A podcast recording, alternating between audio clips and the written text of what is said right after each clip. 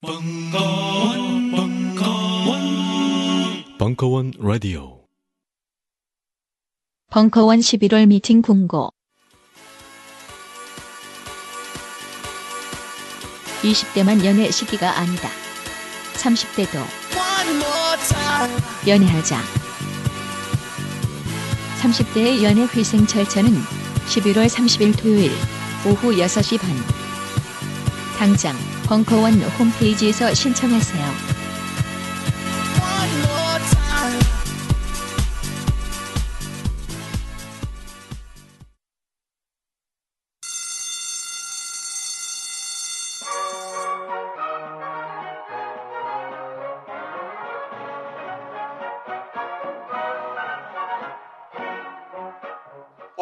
힘차게 매일매일 활기찬 당신의 아침을 책임질 손안의 킹스베리 중세 왕과 귀족들만 먹었다는 아로니아와 함께 발기찬 하루를 시작하십시오 100% 폴란드산 아로니아 열매 농축 과즙 평산네이처 아로니아 친 가사 노동과 학업, 직장 스트레스로 지친 가족을 위한 최고의 선물. 한국에서 구라파의 맛과 향을 덤으로 느낄 수 있습니다. 우리 가족의 건강은 아로니아가 챙겨줘요. 100% 폴란드산 아로니아 열매 농축 과즙. 평산네이처 아로니아 친 보다 자세한 사항은 딴지마켓에서 확인하실 수 있습니다.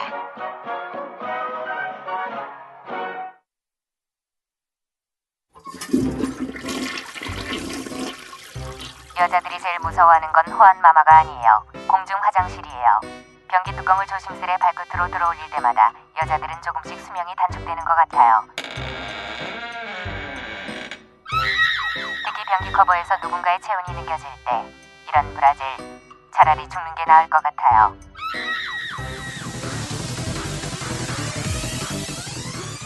그래서 준비했습니다. 언제 어느 때 발생할지 모를 불의의 사고를 대비하기 위한 유비무환 동병상련의 필수 아이템 접착식 휴대용 변기 시트 굿 커버를 소개합니다. 굿커버에는 특수 접착제가 붙어 있어 총각을 다투는 급박한 상황에서 정말 쉽고 편하게 그리고 미끄러짐 없이 안전하게 사용하실 수 있습니다. 또 25초면 물에 완전히 분해되는 종이 재질이라 뒤처리도 완벽하며 휴대용 면 케이스가 포함되어 있어 휴대와 보관이 편리합니다. 접착식 휴대용 변기 시트 굿 커버 지금 바로 딴지 마켓에서 확인하세요. 딴지 마켓의 흔한 가격 대한민국 최저가로 여러분의 가장 소중한 곳을 보호해 드립니다. 아이 좋아.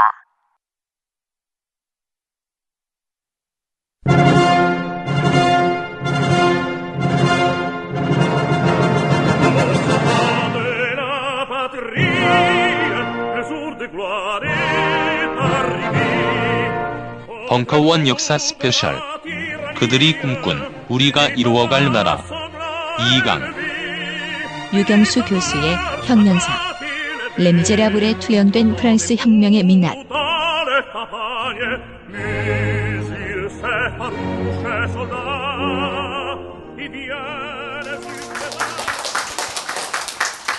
네, 오늘 그들이 꿈꾼 우리가 이뤄갈 나라란 주제로 돌베개 출판사와 벙커원이 공동 주최하고 있는 역사 특강 지난 1강 대한민국은 민주공화국이라 말할 수 있을까에 이어 오늘 2강 레미자블에 투영된 프랑스 혁명에서 미나리스라는 주제로 중앙대 유- 유경수 교수님의 강연이 잠시 후 시작됩니다. 오늘 강연은 70분 강연에 20분 질의응답으로 총 90분 소요될 예정이고요.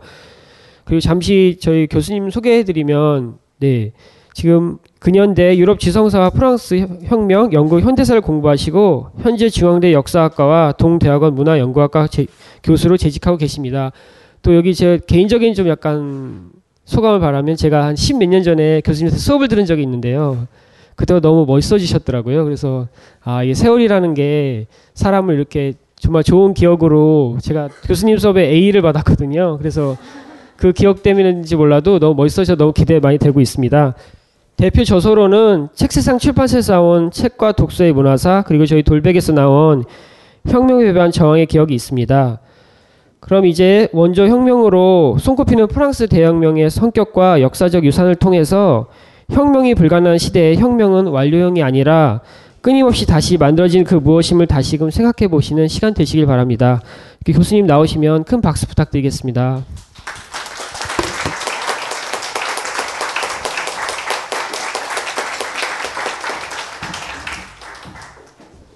안녕하세요. 추운데 멀리 나오셨네요. 출석 부르는 것도 아닌데 그죠? 주로 젊은 분들이 나와서 어, 대학로에서 하는 또 다른 강의처럼 이렇게 생각이 되는 것 같아요. 소개해 주신 분을 만나면서 또 다른 교훈을 얻었습니다. 옛 제자들 학생들은 성적으로 선생을 기억한다. 좋은 성적을 더 많은 사람들에게 주도록 노력해야 되겠다. 뭐 이런 생각을 해봤는데요. 뭐 여담이지만 요즘은 어, 대학에서 선생이 학생들에게 성적도 마음대로 못 줍니다. 아시죠? 무한 시장 경제의 어, 논리가 모든 강의실 모든 대학의 안팎을 어, 지배하는 요즘에는 딱 정해져 있습니다. A는 25%. 그래서 그래서 막 더 주고 싶어도 못 줘요. 그래서 아마 여기 계시는 분들 보면 젊은 제자들을 다음에 만날 때는 굉장히 싫어할 것 같아요. A를 주고 싶은데 C를 줘야 되는 그죠? 성적마저도 자기 마음대로 못하는 시대를 사는 한 인문학도의 뒷모습을 어, 길에서 아마 만나게 될 것 같아요. 같은 생각에 강의 앞서 씁쓸한 생각이 듭니다. 어, 그저 젊은 분들이 많이 왔네요. 아마 젊은 분들이라서 제가 미리 준비한 농담을 이해 못 하실 것 같아요. 제가 사실은 좀 이렇게 어, 좀 중년의 분들이 계시고 그러면은 제 이름을 가지고 농담을 하면서 강의를 오픈하려고 그랬거든요. 그래서 아마 내 이름을 보고 어, 여자분이라고 생각하고 왔는데 와서 보니까 머리가 흐연데도 모자라서 수영까지 길련 중년의 남자라서 너무 실망했다. 뭐 그런 얘기를 할 분들이 계실 것 같았는데 아마도 여러분들은 어, 유경수라는 제 이름이 어, 상기시키는 뭐 70년대 뭐 유신 뭐 이런 거는 잘 모를 것 같아요. 그죠? 그렇지 않나요? 그게 아마도 아마 결론 제가 아마 어, 오늘 강연의 마지막 부분이 될 것 같은데 그죠? 레미제라블 이라는 영화가 어, 1789년 혁명 그 이후 한 세대가 지난 이후에 어, 소위 프랑스식으로 얘기하면 1820년대 세대 선배들이 겪었던 혁명 이후를 어, 되돌아온 왕과 함께 혁명이 목을 잘랐던 어, 그 어, 목이 권력의 목이 되돌아온 시대를 살아야 됐던 역사적으로 말하면 1814년부터 1848 혁명까지의 30년을 어, 견뎌야 됐던 세대들의 이름인데 아마도 어, 여기 앉아 계시는 여러분들이 또 다른 시공간 속에서 그런 역사적 경험을 아마도 대책임질 해야 될지도 모르겠어요. 그죠? 그 영화 대부분 보셨겠죠? 다 보셨나요? 손 들어볼까요? 레미제레블 뮤지컬 많이 대부분 보셨, 보셨 네요. 그죠? 그럼 제 책을 읽고 여기 지금 앉아 계시는 분들도 있으면 손 들어볼까요? 읽고 오셨었던 어, 영화 본 분들에 비해서 읽고 오신 분들은 적으네요. 그래서 아마 그러면은 일부를 이렇게 짧게 소개하는 것도 괜찮을 것 같아요. 그죠? 어, 그 얘기를 해보도록 하죠. 뭐, 어, 이 책을 간통하는 어, 주제의식 혹은 제 개인이 가지고 있는 역사의식, 역사관이 있다면 바로 혁명은 어, 우리가 알고 있던 의미로서의 그 시적이고 뭐 정권이 바뀌고 목을 베어버리고 그죠? 뭐 그런 의미에서의 위로부터의 혁명이 아니라 날마다 내가 서 있는 이곳에 끊임없이 일어나고 있는 작은 혁명들, 이름 없는 혁명들, 실패한 혁명들, 봉기라는 이름의 혁명들, 저항이라는 혁명, 이름의 혁명들, 가출이라는 이름의 또 다른 가정의 혁명, 이런 것들로 어, 프랑스 혁명을 재발견할 수가 있다면은 그죠? 어, 소위 혁명이 불가능한 오늘 폭력적인 시대에 프랑스 혁명의 어, 현재적 의미를 재음미할 수가 있지 않을까라는 것이 어, 제가 이 책에서 가지고 있는 문제의식이었습니다. 그래서 아마 어, 그 문제의식은 프롤로그와 머릿말과 에필로그의 짧은 아마 4, 5페이지에 압축적으로 담겨 있다고 말할 수도 있고요. 또 어, 시간이 없어서 책을 다 못 읽을 분들은 앞에 서문에 나오는 인용문 있죠. 마르쿠지하고 그 두 개 인용문 빨간 글자로 이렇게 적어 놓은 거 있거든. 그게도 사실은 어, 제가 이 책에서 얘기하려는 책 제목도 혁명의 배반, 어, 저항의 기억, 혁명 가능 어, 불가능한 것이고 우리는 혁명의 불임 시대에 살고 있는가 아니면은 다른 종류의 다른 차원의 어, 혁명은 여전히 진행 중인가? 아마도 그 리듬이 너무 사이클릭해서 우리는 그 와중에 있는데도 모르는 것인가? 이런 이런 문제의식도 아마 그 상반된 두 인용문에서도 드러나 있다고 저는 생각. 그거 고르는데 시간 많이 걸렸습니다.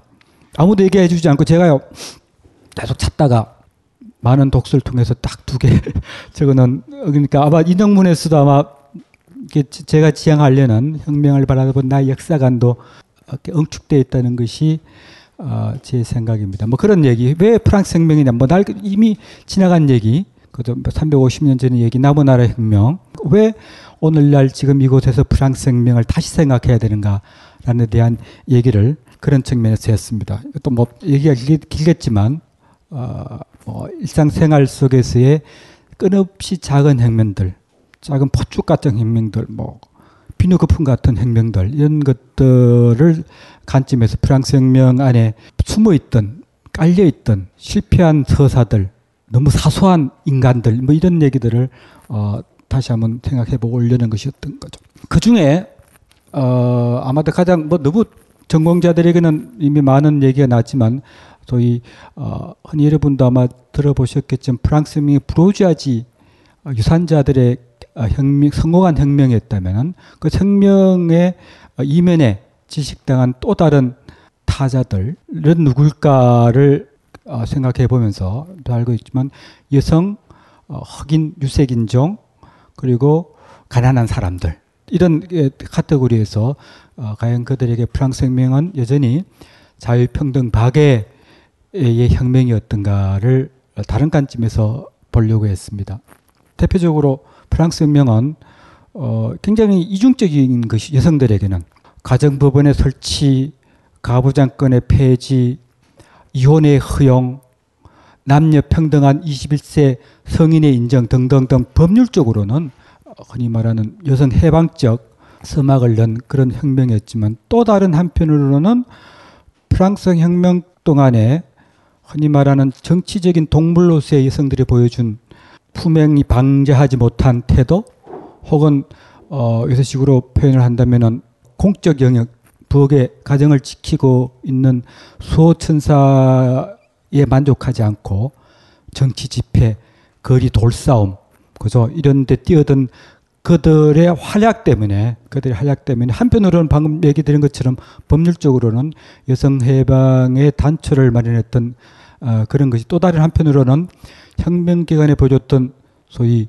주제 넘은 여성들에 대한 기존 남성들의 어떤 정치적인 위협, 라이벌 의식, 경쟁 이런 것 때문에 어, 프랑스 혁명의 마지막 단계인 공포정치 국민공회에 그들은 어떤 정치 집회의 자유를 여성들이 다섯 명 이상 못 모이게 했어요. 어, 우리나라 같으면 세 명이라고 했을 텐데 이상 집회도 금지시키고 프랑스 혁명 기간 동안에 발표됐던 인간과 시민의 권리 선언서에서 나타난 인간이 말로만 인간이고 실질적으로는 여성을 제외했다. 그래서 재산권을 가진 남성 시민은 투표권이 있는 능동적 시민, 피투표권이 피선거권도 부여되었지만 여성은 그녀가 아무리 똑똑하고 아무리 재산이 많고 아무리 재능이 있어도 수동적인 시민이었죠. 항상 삼류 시동이었죠. 거기에 대한 고발을 소위 남 시민의 글린스런스를 패러디하면서 똑같은 17개 조항으로 우리에게도 연단에 오를 권리를 달라. 연단에 오게 공적인 영역에 어, 진출할 정치적 참정의 권리를 허용해달라는 그런 어, 주장을 한 인물이죠. 올림픽도 구제라고요. 그렇다면은 우리도 남성들과 마찬가지로 나도 기꺼이 혁명이 요구한다면은 기요틴의 목을 내밀겠다라는 것이 어, 여성과 여성 시민의 인권 선선에 나타난 한 중요한 조목입니다. 흥미로운 인물이에요. 그녀는 정치적으로는 소위 지정도파니까 뭐그 우파라 그럴 수는 없고요. 중도파 그럴까요? 하여튼 어, 그런 이유로 그 기요틴의 임신한 몸으로 어, 목숨을 아꼈던 그런 프랑스 혁명의 그 모순이 잉태한 어, 페미스트라고 얘기를 할 수 있을 것 같습니다. 이런 이런 여성뿐만 아니라 내 책에도 나왔지만 굉장히 전투적인 여성들은 우리도 어, 우리 식으로 얘기하면 우리도 군대 가겠다. 국민방위군의 여성들도 편입할 권리를 달라. 무장할 권리도 달라. 그 대신 그 반대 급부로 우리에게도 시민권을 달라 이런 얘기를 했, 했던 것이죠. 근데 그 그런 어떤 페미니스트들은 어, 여러 가지 이유로 다 뭐 마담 롤랑을 포함하고 구즈를 포함하고 또 혁명의 아마조네스라는 이름을 가진 내 책에 나오는 또 다른 인물입니다. 그들도 다 기호틴의 목숨을 잃었죠. 그 혁명은 한편으로는 어, 여성들에게 법률적인 평등을 보장하는 것처럼 보였지만 실질적으로는 혁명의 말기에는 어, 여성들의 정치적 잠재력을 진압하고 길들이고 하는 하려는 여러 가지 어, 법률적 조치 가 나타났고 그것이 어, 혁명을 종결시켰던 나폴레옹과 브로봉 왕가의 복귀에는 이혼법도 1810 없어집니다. 이혼법이 왜 여성들에게 평등에게 도움이 되는 법률인지는 모르겠어요. 그죠? 이게 젊으신 분잘 모를 것 같은데, 여하튼, 어, 이혼의 자유로운 허용은 어, 여성들이 원치 않는 가정에 감금된 양심수로 스스로 벗어날 수 있는 법적 권리를 마련해 주는 거니까 어, 좀 더 자유롭고 평등한 이혼의 허용은 여성의 권리 신장에 중요한 어, 시금석 내지 토약되게 된다고 흔히 그렇게 얘기를 합니다. 근데 그렇게 없어진 어, 이혼법은 놀랍게도 상공화국인 1884년에 없어지니까 혁명 1792년에 반짝 허용되었던 어, 프랑스의 이혼법은 70년 돈 이후에 다시 복귀된다는 것을 어, 얘기하고요. 마찬가지로 프랑스 혁명 기간 동안에 구조와 같은 일종의 정치적 자의식을 가진 페미니스트들이 요청했던 어, 여성 시민의 어, 참정권에 걸리는 1944년에야 소유럽 다른 나라에 비해서도 더 늦게 대부분의 어, 서양 국가에서는 제1차 세계대전에 여성들이 후방, 홈프런트라 그러죠. 후방에서 헌신한 어, 공로에서 그 1920년 전후에 대부분 참정권을 허용받거든요. 거기에 비해서 프랑스는 거의 한 세대가 넘은 1944년에 참정권을 부여받았던 뭐 이런 좀 약간 극단적인 사례가 될지 모르겠지만 이런 여러 가지 이유로 생각해 보세요. 프랑스 혁명이 혁명에서 그리고 여러 가지 이유로 뭐 저긴 앞사진은 바스티유 감옥 아니 바스티유 감옥 아니네 베르사유 감옥을 탈취하고 가는 여성들의 소위 사진인데 여러 가지 혁명의 고비고비마다 헌신해서 혁명의 수레바퀴로 자기 몸을 던지는, 던지는 것을 두려워하지 않아서 혁명의 수레바퀴를 전진시켰던, 진격시켰던 프랑스 여성들이 다른 나라 여성들보다 혁명의 기억이 없는 나라보다도 더 오히려 더 어, 법률적으로 여러 가지 가정법적으로 더 지연된 자유와 평등을 보상받았다는 것이야말로 프랑스 혁명의 또 다른 아이러니가 아닐까 뭐 이런 얘기를 아마 그 문단에서 했었습니다. 어, 이 부분도요. 아까 얘기했죠. 프랑스 혁명을 혁명답게 한, 그러니까 프랑스 혁명이 잉태한 가장 어, 중요한 역사적 유산 중의 하나가 어, 바로 어, 1789년 8월 달 바스티 감옥 탈취 한 달 후에 급하게 마련된 그 유명한 인간과 시민의 글리스런스입니다. 그게 뭐 인간은 시, 평등하게 태어나서 뭐 법률에 평등하다, 양심의 자유를 가진다, 뭐 공평한 뭐 재산 세금을 낼 권리를 가진다, 뭐 압제에 대한 저항권을 가진 우리가 이렇게 암기하고 있는 오늘날 서양의 리버럴리즘 자유주의의 그 모든 그 핵심적인 가치를 담고 있는 그런 어, 선언서이죠. 그래서 흔히 어, 인권 선언서를 어, 프랑스 앙시안 레진 구체제의 사망 진단서라고 이렇게 얘기할 정도로 어, 유명하고 이 선언서야말로 1948년 인권 세계 인권 선언서 그죠? 그것에 뭐 모태가 되었다고 얘기하는 어, 그 유명한 인권 선언인데요. 그걸 다시 오늘날의 관점에서 다시 읽어보니까요. 저도 사실 어, 이 책의 발행을 염두에 두고 책 가장 최근에 쓴 논문 중에 하, 하나입니다. 읽어보니까 여러분들도 프랑스 혁명 기간 동안에 인권 선서가 세 번 발표되었다는 걸 잘 모르시죠? 그죠? 저도 이거를 준비하면서 알았어요. 그래서 첫 번째가 바로 그 1789년의 혁명 인권 선언서고요.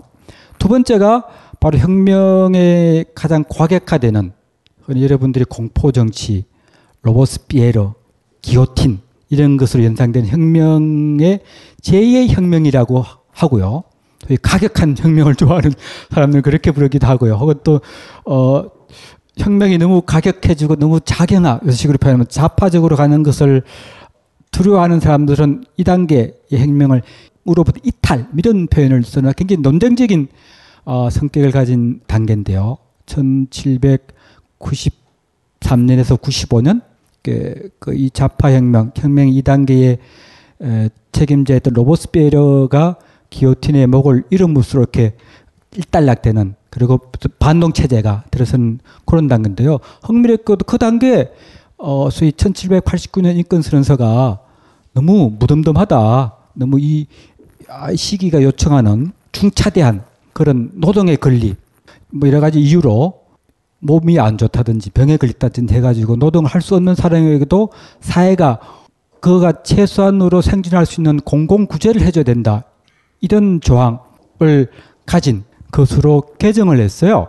이게 뭐 제 책에서 어 상세하게 얘기했지만 어 제1의 권리 선언서가 소위 어 일종의 좀 거칠게 요약을 하면은 인간의 개인의 개인주의적 자유와 개인주의적 자유의 표시면서 정포인 사유재산권 내 신성 불가침성을 강조했다면은 어, 로스피에러가 주도했던 소위 제1공화국 시기에 만들어진 바로 몇 년 뒤에 만들어진 3년 4년 그 뒤에 공표가 된 두 번째 인권 선언서는 뭐 사회주의 인권이라고 제가 이름을 붙여봤지만 사실은 어, 적확하게 얘기하면 시대착오적인 명명이거든요. 왜냐하면 사회주의 소시얼리즘이라는 용어는 1830년 전후에 처음으로 이렇게 문헌에 등장을 해요.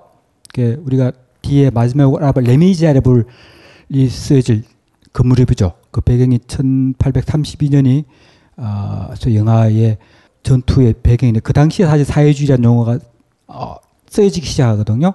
약간 옆길로 잠깐 이렇게 샜다 오면은 흔히 초기 사회주의라고 불리는 프랑스의 생시몽, 샬 프리에 같은 사람이 등장하는 때가 1820, 30년대예요. 그렇게 사회주의라는 인권을 쓰면 제가 시도 차고 역사가 시대 차고적으로 명명을 한 건데 아마 그렇지만 그 명명이 그저 노동의 권리, 소위 개인주의적 자유보다는 공공의 구제, 요새 식으로 얘기하면 복지, 사회 복지. 그게 흥미롭지 않아요, 그죠? 이 당시에 이 당시는 아마도 어, 소위 프랑스의 뭐 오늘식으로 산업 노동자들이 출연도 하기 전이거든요. 그런데도 불구하고 자코방 이 주도하는 인권 선언서의 그런 노동의 권리들, 공공 구제의 권리들, 복지의 개념들, 같이 살다는 공동체의 개념들을 어, 인권 선언서의 첫 번째 인권 선언서의 한계를 보완하기 위해서 넣었다는 굉장히 저도 다시 읽으면서 굉장히 놀랐어요. 그 사실 노동의 권리, 우리는 내가 취업을 못하거나 내가 백수로 지내는 것은 내가 공부를 안 했거나 내가 게으르거나 한 잘못이 아니라 국가의 국가의 잘못이라는 것이죠. 노동에는 나의 권리라는 것이죠. 내가 애써 찾아야 될, 될 나의 호구지책이 아니라 그런 권리에 대해서 이미 그죠. 아주 초보적인 단계이지만 어, 이 시기에 어, 혁명의 두 번째 권리 선언서에 표시되었다는 게 굉장히 프랑스 혁명이 가진 네 가지 한계에도 불구하고 프랑스 혁명이 재발견돼야 또 다른 이유라고 생각이 돼요. 노동권은 아시는 분들은 아시겠지만 노동의 권리가 국가에 의해서 보장되는 것은 1848년 혁명 때입니다. 1848 혁명 때 소위 국가가 실직 상태에 있는 노동자들에게 일자리를 제공하기 위해서 어, 내셔널 워크샵 뭐 영어로 표현해서 미안하지만요. 국가 공공 작업장 같은 것을 국민의 세금으로 마련해서 이렇게 마련하게 되죠. 뭐 그걸 본다면 굉장히 거의 뭐 50년 전에 소위 두 번째 에 만들어진 어, 인권선에서 그 얘기를 했다는 굉장히 여러 가지 의미를 가지고 있다기 생각이 됩니다. 세 번째 생각에 세 번째의 인권선언서는 소위 어, 로버스피에르가 주도했던 어떤 공포 정치, 가격한 공화주의가 쿠데타에 의해서 쿠데타 나폴레옹은 좀더 기다려야 되는 1799년이니까요. 일종의 반동 정치에 의해서 물러난 다음에 반동 정부 디렉토리라고 뭐 집단 체제 그런 거죠. 그런 게 또 세 번째 인권 선언서가 발표가 되었어요. 근데 그건 제가 안 적었지만 그거는 어 그 세 번째 인권 선언서를 요약을 하면요.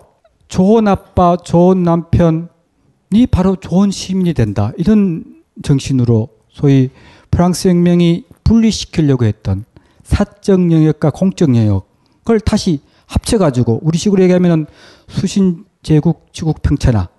그러니까 네가 분수 알고 네 자리에서 정직하고 청소하 검전하게 도덕적으로 살아야지 시민으로서의 권리가 내대 주어, 주어질 것이다 라는 굉장히 굉장히 뭐랄까요 그 뒤에 돌아올 어, 나폴레옹의 근위주의적 어, 제국과 불용 왕가의 어, 30년 동안의 복귀를 준비하는 그런 식으로 어, 좀 더 아예 그냥 인권의 의무와 권리란 조항이 딱 나눠져 가지고 권리인데 의무 조항이 강조되는 것으로 세 번째 어, 인권 선언서가 다시 한번 이렇게 어, 바뀌게 됩니다. 그래서 뭐 짧, 짧은 시간이지만 제가 제목 본 것처럼 어, 인권, 인권 선언서에 포함될 내용 우선적으로 강조되는 것들은 정해져 있거나 운명적인 것이 아니라 그 시대의 시대 context 속에서 재현미되고 쟁취되고 후시하는 것이다. 그래서 이게 뭐 너무나 당연한 얘기지만 인권 선언서는 이데올로기적 어, 경쟁과 이데올로기적 다툼과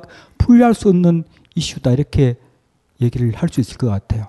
어려 어려운 문제인가요? 그죠? 어려운 문제죠. 모든 어떤 인권도 뭐 그런 책제 뭐 인권마저도 정치적이라는 것이죠. 한마디로 얘기하면 그죠?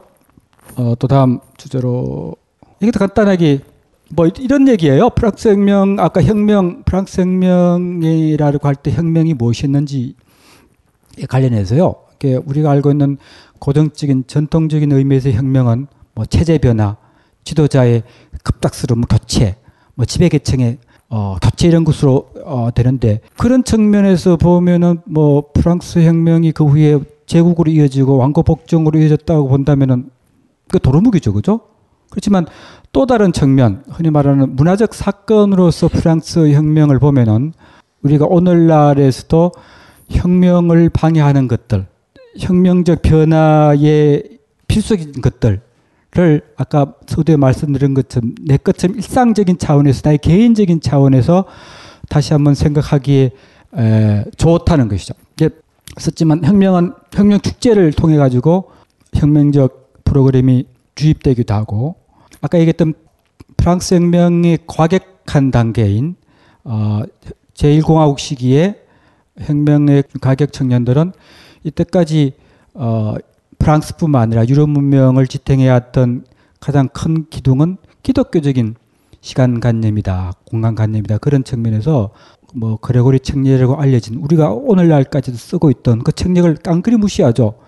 일요일 날은 뭐 주일이니까 쉬는 거 아니에요, 그죠? 뭐 그런 식으로 그래가지고 전식으로 열흘을 일주일로 하고 뭐 며칠 쉬고 저희 프랑스 그 그레고리 책략에 붙는 이런 성인들이 이름 것 깡그리 지우고요. 그래서 어, 프랑스 혁명과 함께 어, 프랑스는 새로운 소위 시공간에 진짜로 시작이다 해서 1년 제1년 제2년 이런 식으로 붙였어요. 그 프랑스 혁명 책략인데 어, 나폴레옹이 돌아오면서 다 없어진 그런 것이죠. 무슨 얘기를 뭐 마르세 라마르세우스도 본래는 제 책에 자세히 설명했지만 이편 군주자가 만든 소위 군가가 혁명의 그 정치적 우열곡절 끝에 소위 공화정을 프랑스 혁명을 상징하는 공화주의를 수호하는 그런 노래로 바뀌게 되고 혁명의 축제들도 권력자가 의인하는 방식으로 혁명의 축제와 주인공들이 뭐 강조되고 그러니까 문화적으로 혁명이 제압되고 지속되고 일상화되지 않는다면은 그죠? 어, 소위 왕의 목을 베어버리는 의미에서의 고전적인 정치 경제적 소위 정권 바꾸기는 아무런 지속적인 의미가 없을지도 모른다. 뭐 그런 얘기를 하려고 그랬나요? 많은 얘기를 하려고 그랬는데 그 지배계층 왕의 지도자 아니라 좀 어, 어려운 개념이죠. 헤게모니가 받게 된다는 것이죠. 세계관, 세계관. 도덕적으로 올바르다는 것은 누구인가? 노래 내가 부르는 노래는 무엇인가? 뭐 이런 이런 내가 선뜻하는 동무라는 시티, 시티전, 시티정 뭐 이런 를 쓴다는 게 뭐 나 일상적인 어, 용어는 내 생각을 어떻게 바꾸는가 이런 이런 문제들이 어쩌면은 혁명을 길고 길게 하는 그런 걸지도 모른다. 뭐 이런 이런 생각이었던 것 같은 그런 생각들은 제 3부 문화적 전환으로서의 프랑스 혁명이라는 책에 좀 요약이 되어 있는데 조금 어려울지도 몰라요. 제가 초기에 썼던 논문들이었기 때문에 아마 근데 중요한 최근에 콘치미스 굉장히 중요하다고 생각을 했습니다. 이게 아무리 위로부터 바뀌어도 아래로부터 바뀌지 않으면 이 세상은 바뀌지 않는다는 것이죠. 맨날 그들이 우리에게 주입시켰던 가치관, 그들이 교육시켰던 개념들, 일상 용어들을 쓰는 한 이 세상은 내가 서술하고 내가 기록하는 이 세상은 똑같은 세상이라는 것이 어려운 얘기이기도 하고 쉬운 얘기이기도 하거든요. 그런 관점에서 아마 프랑스 혁명 동안에 어떻게 소위 부르주아지된 그 일종의 문화의 문화 엘리트주의자들이 방시한 내짐의 구체제의 우리식으로 얘기하면은 뭐랄까요 탈춤 뭐 이런 것이 가지고 있는 어, 저항적인 힘, 자율적인 리듬 그리고 각본 따라 움직이지 않는 위험한 에너지 이런 것들 다 어떻게 거세시키려고 했는가라는 것을 저는 공연 문화죠 민중 공연 문화의 사례를 들어가지고 이렇게 잘 알려진 엘리아제 태진 문명화 과정이라는 사회학적 용어를 어, 민중 문화에 대입시켜 가지고 과연 어떻게 우리가 흔히 그렇게 얘기하거든요. 프랑스 혁명은 민중 문화의 봄이었다. 민중 문화 혁명이 일어났던 것처럼 혁명과 함께 민중 문화가 모든 것이 막 퍼져 가지고 뭐 평등 자유 민중 뭐 축제 뭐 노래 뭐 이렇게 했는데 단 보면 반대였다는 것이죠. 오히려 제 생각은 그렇습니다. 해석이 조금 어 극단적일지 모르겠죠. 오히려 저는 그뭐 파르테르라는 이, 소위 이 오페라 극장의 그 있는 발코니에 있는 사람들 다 엘리트들이죠. 희적들. 근데 그, 어, 사람들과는 달리 파르테르라는 앞에 있는 3등석 입석입니다. 싼, 이 안에 있던 사람들이 바로 민중들이었고, 그 안에서는 오줌도 누고 술도 마시고, 어, 연극이 마음에 들지 않은 휘바람을 불어서 필요하다면 주인공을 끌어내리고, 이렇게 역의 흐름에 개입했던 것이 사실은 어, 민중문화, 공연 문화의 가장 전형적인 모습이었는데, 그런 것이 놀랍게도 프랑스 혁명과 함께 사전 검열, 이 파르테르 공간에 경찰력 투입. 옛날에 극장 가면 임금석이라는 것이 극장이 제일 뒤에 있어요. 임금석. 무슨 뜻인지 아세요? 임, 이말 임자. 검, 검찰, 경찰 검자요. 일제 시대 잔존이거든요. 이렇게 이 누가 뭐 휘바람 불고 어, 소란하게 하는지 감시했던 어, 공권력이죠. 그런 것이 프랑스 혁명 기간 동안에 생겨서 여러 가지 사전 프로그램에 나타나지 않는 노래를 갑자기 부른다든지 그죠? 혁명가를 부른다든지 뭐 다른 노래를 부른다든지 그런 것은 또 금지되고 그러니까 이런 일들이 어, 프랑스 혁명 이후에 생긴 이전에 있었던 광화되는 것을 본다면은 우리가 알고 있던 프랑스 혁명은 민중문화의 봄날, 민중문화의 시발쯤이 아니라 오히려 민중문화가 관료화되고 민중문화가 검열되고 민중들이 가지고 있는 역동적인 에너지가 순화되고 매너가 에티켓이 강조되고 그런 시기였다는 것이죠. 사회사가 재정은 아니지만 오늘날처럼 이렇게 얌전히 앉아가지고 넥타이 메고 경청하는 그런 간중들은 굉장히 근대적인 발명품입니다. 이 당시까지도 해도 그렇지 않았죠. 그들은 아무도 무대에 대한 집중적인 관람의 태도를 않은 그런 것이 오히려 프랑스 혁명 기간 동안의 검열 그리고 이런 민중 극단에 대한 차등적인 뭐랄까 돈의 직업 뭐 우리 한날 한때 무슨 독립영화 이런 데서 전, 지난 정권 때 있었나요?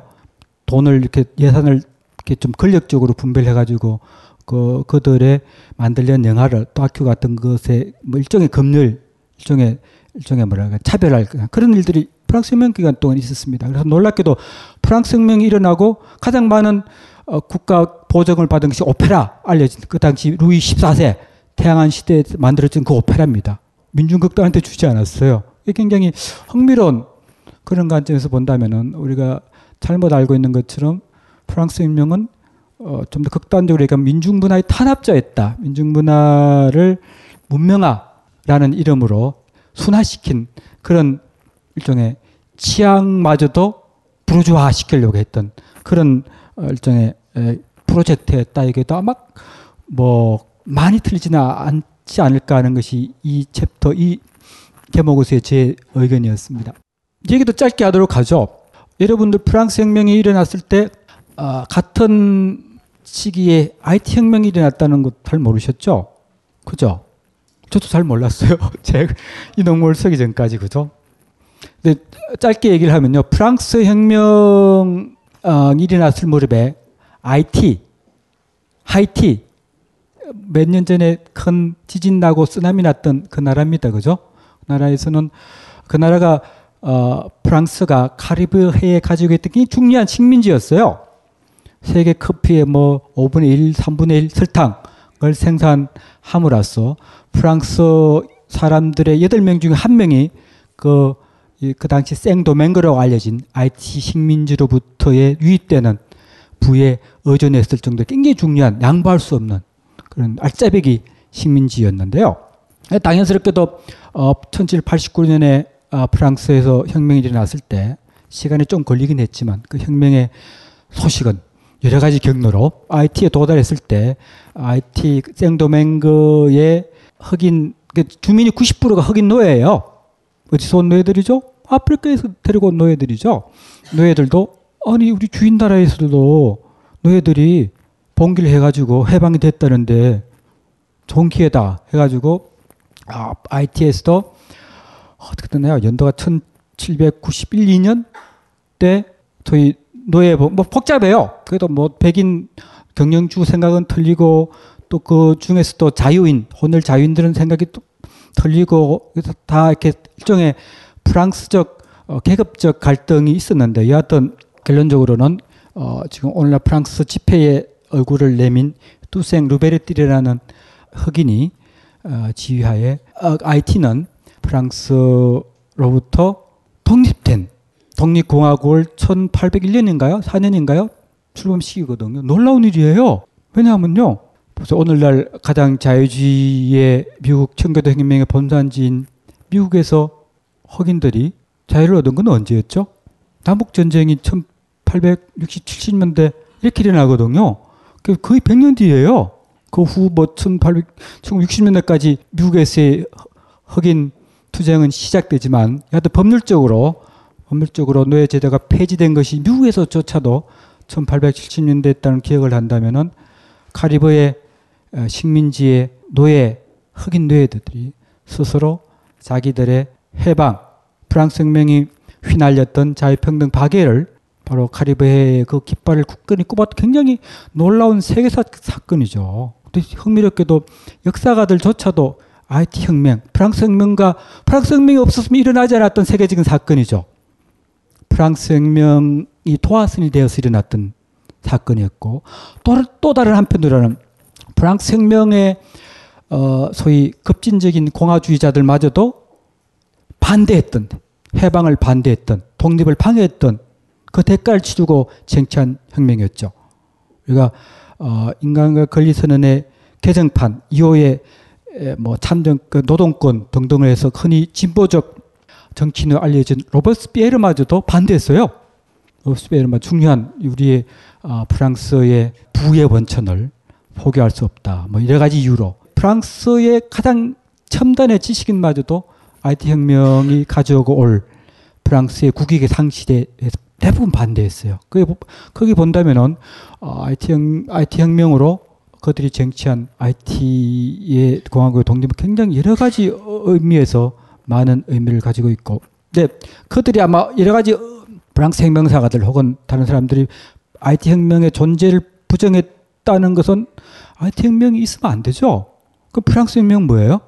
자유평등 박애, 인간과 시민의 권리 선언. 그 프랑스 혁명이 전 세계적으로 선전하려고 하는 보편주의죠. 우리는 우리 혁명, 프랑스 혁명, 세계 혁명이다.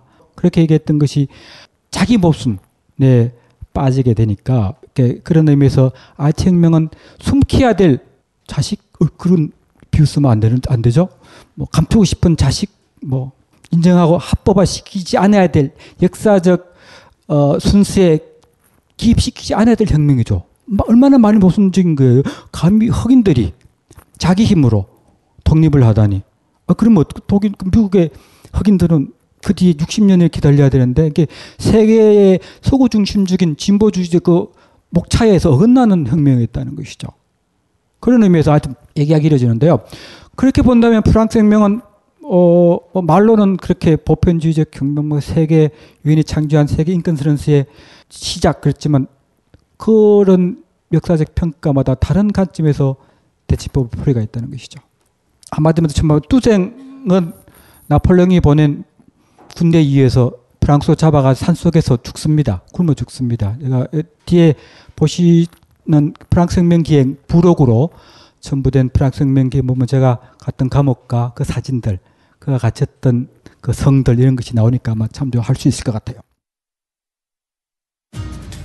대한민국 문화안전지대 벙커원에서만 볼 수 있었던 문화예술 콘서트를 이제 국민 메신저 카카오톡에서도 동영상으로 만나보실 수 있습니다. 김호준, 강신주, 표창원, 한홍구, 김현철, 강원, 고혜경, 노회찬, 유시민 등 진보 보수를 막론한 one plus plus 등급의 강사들이 이 사회의 부위별 문제점과 해결책을 맛깔나게 진단합니다.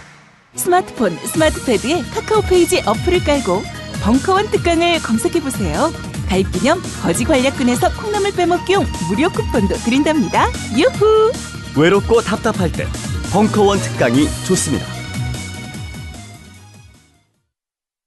아, 이 그, 그저 프랑스 혁명에 대한 기억들, 바스트 감옥의 탈취의 기억들, 뭐 여성들이 어, 행진했던 베르사유 행진의 기억들, 뭐 많은 기억들, 프랑스 혁명 축제의 기억들, 라마르스에 불렀던 그 기억들, 이런 것들이 때로는 시간이 지나고 바뀐 상황에 따라서, 그건 요식으로 바뀐 정치적 판세에 따라 가지고 그 기억들이 퇴색되고 삭제되고 다시 만들어지고 침묵당하고 한다는 거죠. 뭐 그런 얘기예요. 뭐 그죠? 그래서 많이 뭐 기억, 망각의 정치학, 뭐 정치에서 많이 인기 있는 어, 그런 주제이기도 한데요. 그런 얘기를 하려고 그랬는데요. 뭐, 뭐, 이게 상징적으로 그 바스티유 감옥에 오늘 파리 가면 볼 수 있는 탑이죠. 바스티유 감옥 옛날 터에 세워진 게 7월 기념비예요. 이것도 어, 놀랍게도 그죠? 혁명기가 또 못 만들어졌어요. 1830년 혁명, 소위 아주 나쁜 왕을 조금 덜 나쁜 왕으로 바뀌었던 왕국 복종 기간이 있었던 혁명이죠. 바로 다음에 얘기하는 어, 레미자레블의 배경이 되는 그 혁명이 바뀌었을 때 불복 왕가에서 다른 왕가로 바뀌 하여튼 뭐 어떻게 되죠 관계가 몰아냈을 때 어, 자기 7월 혁명의 왕, 왕권에 같은 왕인데 그죠? 좀 덜 나쁜 왕에서 뭐 하여튼 뭐 그랬는데 자기가 시민들의 시민들의 7월 혁명의 시체를 듣고 서서 왕이 된 거예요. 그래서 뭐 바리케이트 왕, 시민 왕 이런 호칭에 걸맞게 정권 초기에 나는 시, 서민 친화적인 사람이요. 1789년 프랑스 혁명에 외쳤던 자유평등의 그런 것을 보장하는 왕이요 하는 것을 가시하기 위한 일종의 문화 정치의 일환으로 세워진 것이 7월 바스트 감옥에 세워진 7월 왕정이었습니다. 그리고 그 당시 또 또뭐 많은 우여 뭐 나폴레옹 얘기를 하면 힘들어지기 시작하는데요, 그죠? 나폴레옹도 제일 제국을 해서 무너지고 워트로전이라서 복고된 거니까 또 어, 정권을 잡고 보니까 나쁜 왕에 대해서도 욕을 해야 되겠지만 또 그것도 한 15년 나폴레옹의 영광이 있잖아요. 여러 가지 영광이 있죠. 전쟁에 다 이겼지 뭐 국토를 거의 어, 유럽의 반을 프랑스가 다스린 거 아니에요. 그죠? 프랑 나폴레옹은 뭐 조카가 어디 가고 뭐 자, 자영이 스페인 다스리고 다 그랬잖아요. 통일. 그러니까 프랑스 시민들 바로 다음에 얘기하려는 1820년 레미자르불에서 참가했던 젊은 세대들은 그런 데서 자란 사람들이에요. 프랑스 나폴레옹의 영광가 뭐 표현 비유가 적절할지 모르겠지만 박정 시대를 살았던 조국 건설의 소위 물질적인 근대화의 그런 기억들이죠. 이게 향수가 있는 거죠 나폴레옹에 대해서. 그런 의미에서 어, 7월 왕정이 들어섰을 때는 한편으로는 어, 자신이 1789년 프랑스 혁명의 합법적인 계승자임을 가시하기 위해서 어, 바스티 감옥에 7월 왕정, 자기 왕정 이름을 딴 어, 기념비를 세우고요. 또 다른 한편으로는 해보니까 아니 근데 프랑스 혁명 싫어하는 사람들도 있고 그 사이에 뭐 재산 뺏기고 어, 성직자도 국가에 대한 수- 맹세를 해서 공무원 되고 그런 성직자도 있는데 프랑스 혁명만 얘기하면은 그 좌우를 좌우 눈치를 살피는 거죠. 좌우 눈치를 살피기 위해서 흥미롭게도 또 1830년에 시민왕이라는 애칭으로 불렸던 루이 필리프는 나폴레옹의 유해를 모셔와요. 모셔와서 또 오늘날의 프랑스의 영웅들이 묻혀 있는 거기에 북은 일종의 또, 또 다른 제스처죠.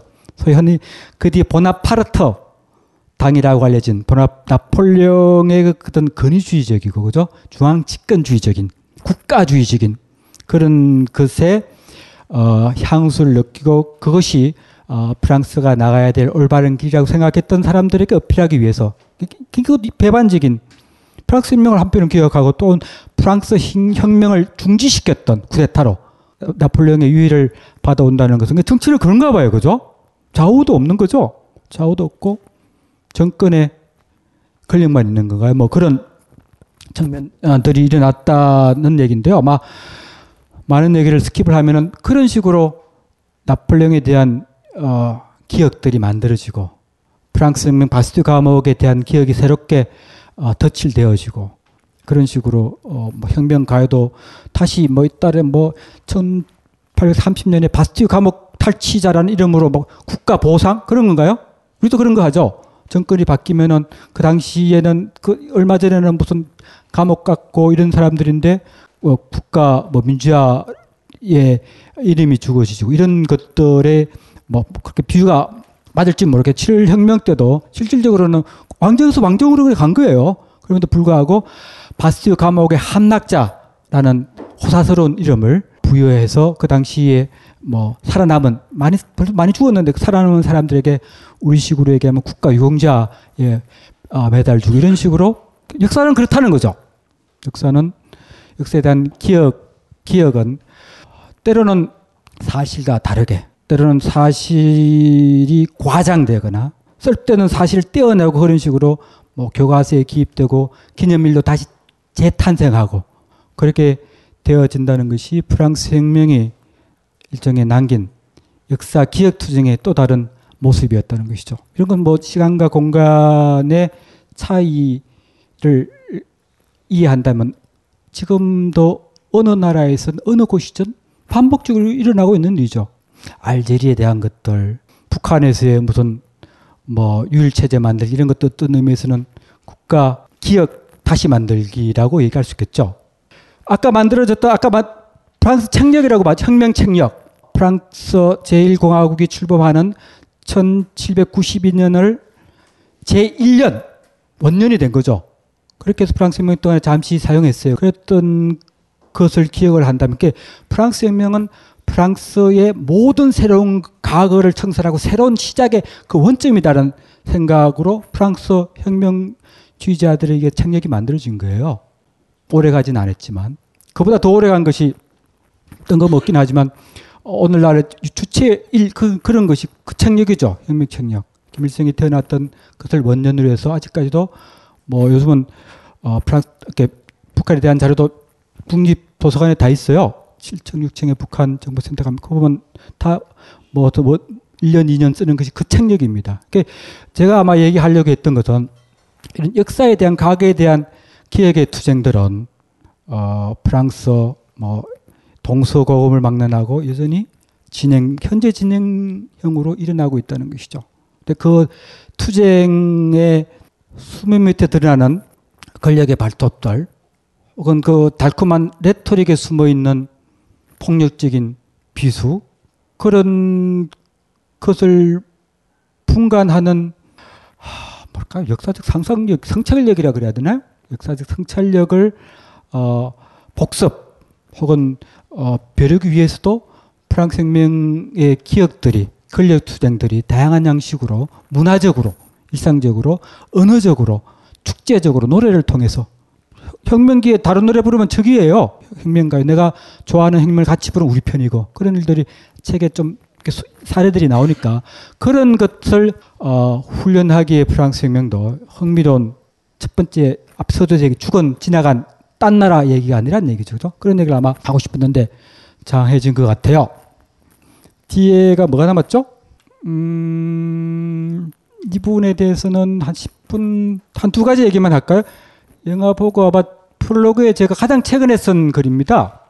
이 책을 어, 출간이 확정되고 난 다음에 어, 좀 부족한 뭐이 이 글이 레미제라블에 대한 비평문이 포함돼서 뭐 책이 더 풍부해지지는 않았지만 그럼에도 불구하고 조금 더 어, 일반 교양 독자들 역사를 걱정하는 사람들에게 아, 좀더 이렇게 다가가기 위해서 올 봄에 제가 쓴 써서 마지막 순간에 아, 책에 기입시켰던 글입니다. 두 가지 얘기 정도를 하면요. 아까 저도 얘기 드렸지만 어, 레미 영화 뮤지컬 레미제라블의 배경은 흔히 그냥 잘못 알고 프랑스 혁명도 아니고요.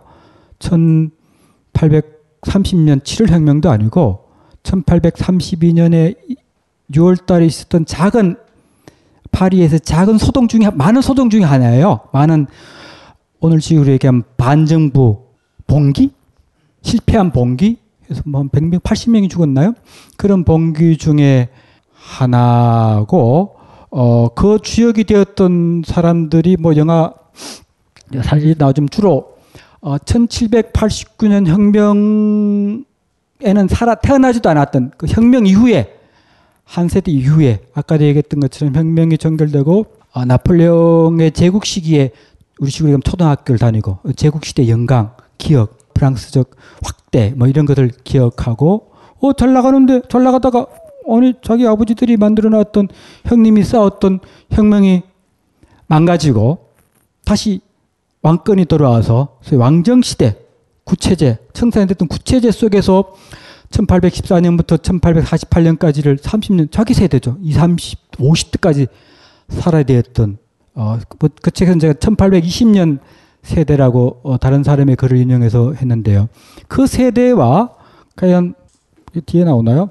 소위 4.19 이후에 태어나서 어, 박정희 시대에 여러 가지 혜택을 받으면서 잘 살게 되기도 하고 갑자기 막 처갓집에 살다가 갑자기 대학 졸업하고 하니까 자가용 마이카족이 되기도 하고 진짜요. 제가 그 세대 중에 한 명인가요? 그런가요? 진짜 저도 생각하면 20년 전, 30년 생각하면 허, 놀랄 그런 그런 386 세대 예 당연히 살고 어울리게 대한 혁명의 기억은 없죠. 형님 아버지들 세대 혁명이었고 그렇게 자라가지고 그들과 마찬가지로 소위 되게 비슷한 점이 많아요. 대학 시절에 의식화의 아, 뭐 주범이었다 그랬나요? 주범이었던 세대. 이거 참 우리 레미제레블 소설 읽어본 학생도 알겠지만 사실 이 어, 바리케이트의 주역을 담당했던 사람들이 여섯식으로 하면 바로 의식한 대학생들이에요. 대학생들. 그래서 야학하고 저희 노동자에게 위험한 사상을 주입하고 그랬던 사람들이에요. 그래서 그 사상에서 첫 번째 내 책을 썼지만 첫 번째 어 소위 대학생 사망의 순교자가 나온 것도 이, 이 세대예요. 법, 법과대 된다는 사람이 민중시위 나갔다가 목숨 잃고 그러거든요. 그런 세대죠. 그런 세대들을 뭐, 뭐, 흥미를 삼아가지고 과연 그 1830년 혁명, 혁명 이후에 1789년 혁명의 한 세대 이후에 태어난 그들, 뭐 여러 가지 논쟁적인 세대들이죠. 말썽도 많은 세대들, 386 세대들 사이에 역사적인 유사성과 어, 시대적인 조건들이 뭐 어떻게 틀린가 뭐 이런 얘기를 좀 했던 것 같아요. 모르는 얘기예요, 그죠? 그것도 뭐 닮은 점 이렇게 닮고 뭐 달리는 점 이렇게 틀리고 아직 끝나지 않은 얘기니까 뭐 그런 얘기들을 하려고 그랬던 것 같고요. 또 한 가지 아까 얘기했던 1832년 항쟁은 진짜로 에피소드예요. 역사의 그 그건 중요한 사건 아니죠. 아마 장발장 아니 그 빅토르 위고가 그 책에서 역사적 중요한 배경으로 쓰지 않았다면 아무도 주목하지 않았던 실패한 하찮은 사건 중에 하나였거든요. 그래서 그 책을 읽어보신 분들은 더 잘 아시겠지만, 그 저는 왜 이 사람, 이 양반 저 웅장하고 더 서사시적인 훌륭한 1989년 혁명, 1848 혁명이라든지 많은데 왜 빅토르 유고는 진짜로 아무도 기억하지 않는 자들의 청년들의 죽음으로 실패한 이 사건을 그 거대한 또 다른 영웅적 서사시로 그렸는가에 대해서 좀 생각을 해봤어요. 근데 놀랍지 않게도 소설에서는 자세하게 설명을 해요. 중요한 것은 요식에 가면 하찮은 것들, 역사가들이 너무나 바빠가지고 가로 밖으로 밀어놨던 사람들의 역사에 우리는 눈길을 돌려야 된다 이런 얘기를 해요. 그 놀라운 일이거든요.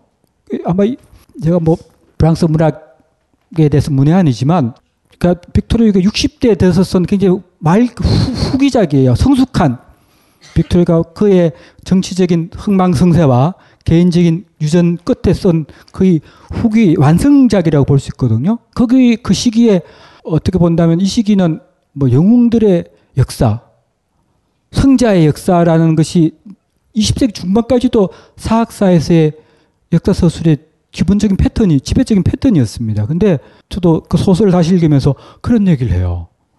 아래로부터 역사, 이름 없는 자들 실패한 서사 얘기를 발굴하는 것이 중요한 이다. 그런 측면에서 이 사건을 그는 의도적으로 골랐다고 생각을 하고요. 또 하나는 방금 본 것처럼 어, 그 젊은이들이 여러분도 나도 단 하나뿐인 목숨이에요, 그죠? 단 하나뿐인 애인, 단 하나뿐인 아버지, 단 하나밖에 없는 것을 아무도 합류하지 않는 새벽에 바리케이트에서 지키면서 사라진 것들. 제가 뭐 어, 남의 표현을 빌려서 아, 그들의 그 순결한 죽음을 꽃잎은 제자리를 알고 떨어지는구나라는 중국의 선연의 말씀이었던 것 같은 그렇게 썼는데 내가 하려는 얘기는요. 빅토르 위의 그 장면을 보면은 때로는 진보도 잠자는 시간이 있다는 얘기를 해요. 그가 하려는 게 역사 발, 뭐 발질이라는 게 있는지 모르겠지만 역사라는 수레바퀴가 있고 역사라는 것이 신이 있다면 그 움직임을 할 수 없다는 뜻 같기도 해요. 그렇기 때문에 보면 아무도 이 새벽에 외로운 바리케이트에 합류하지 않는다고 그들을 뭐 미워하거나 욕하지 마라. 때로는 그들에게는 가족의 안녕과 호구주책이 반드시 너희들이 가지고 있는 사상적 이념보다 낫다고 얘기할 수 없다. 그런 그 흥미로운 흥미로운 저도 나이가 들어서 그런가요? 그죠? 참 어려운 얘기 같아요. 아, 역사는 발전하는 것인가 전진하는 것인가 나의 희생과 나의 피는 어떤 의미를 가지는 것이냐. 뭐 이것은 뭐 나의 피고 너는 너의 피고 참 어려운 어려운 얘기들. 그 역사의 희생과 용기와 잊혀짐과 망각과 아슬함, 실패의 웅장함, 뭐 저는 숭고한 실패라는 용어를 찾아봤는데요. 그런 얘기들을 하려고 아마 특히 1832년 6월 6월 항쟁이라고 이름 붙여봤어요. 멋있는 이름이죠. 를 가장 가장 크라이막스의 사건으로 빅토르 위고가 쓴 것이 아닌가 이런 생각을 했던 것을 다시 한번 같이 여러분과 공유하고 싶고요. 또 하나는 제가 이 책 영화 보고 책을 다시 읽으면서 어, 장발장이라는 남자는 누구냐 이런 생각도 해봤어요.